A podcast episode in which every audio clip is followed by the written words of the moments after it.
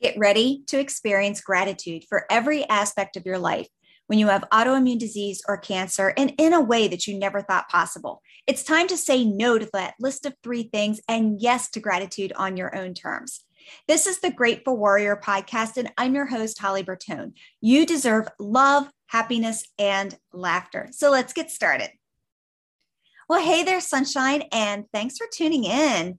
Today's bonus episode is going to be incredibly powerful for you, powerful for you if you have been diagnosed with autoimmune disease or cancer for more than six months, and you literally have the thought that you will have to deal with this for the rest of your life, because it's about the change that defines who we are. Change is what happens that single moment when you're sitting in the doctor's office and those words are spoken with an official diagnosis. You have. It's what happens when you go from being able to run three miles a day to getting winded after walking around the block. It's what happens when you go from being a superstar at your job to feeling like your brain is broken. It's what happens when you say goodbye to your favorite foods and embrace a new nutrition protocol. It's what happens when you completely lose the woman you used to know and you become a shell of your former self. As women with cancer or autoimmune disease or other health challenges, this change becomes who we are. And then we take care of our kids and our spouse and our parents, and our neighbors and our community, all while dealing with the storm that's been handed to us. And even still, there are some out there who think that we're not stepping up. They tell us we're lazy, that we're faking it, to drink more coffee. Why do they want us to feel so demoralized? And there's some out there who think that we should live in perpetual victimhood. They tell us the world is against us, that we should live in fear.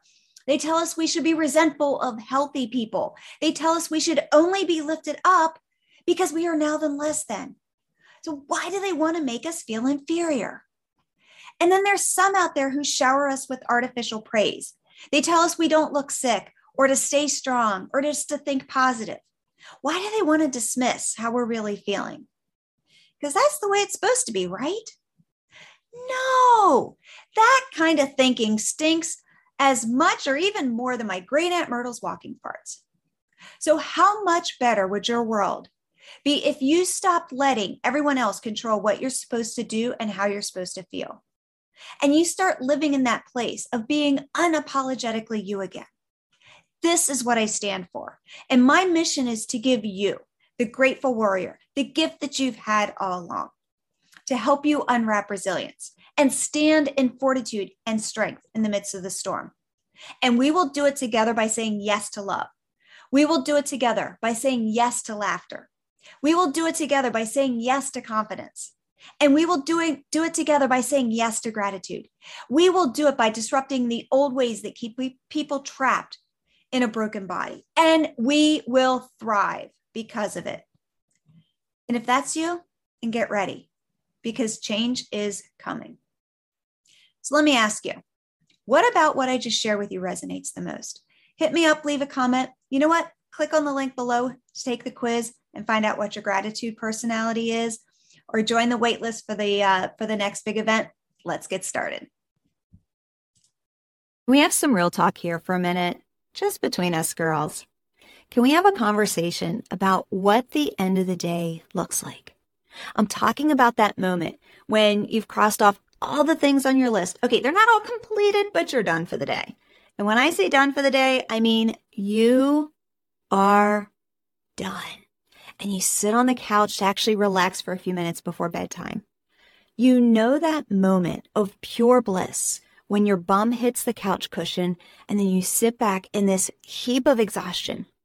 You pull the blanket over your legs, literally breathe for the first time all day. And it's not, it's not even one minute later.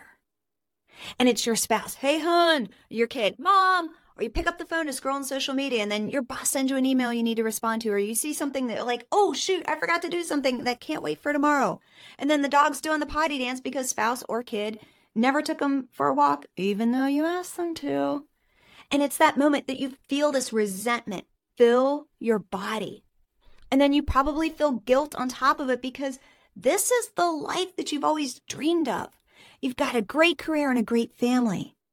So you might be wondering, why do I feel so drained? Why is my life sucking every ounce of energy out of my body?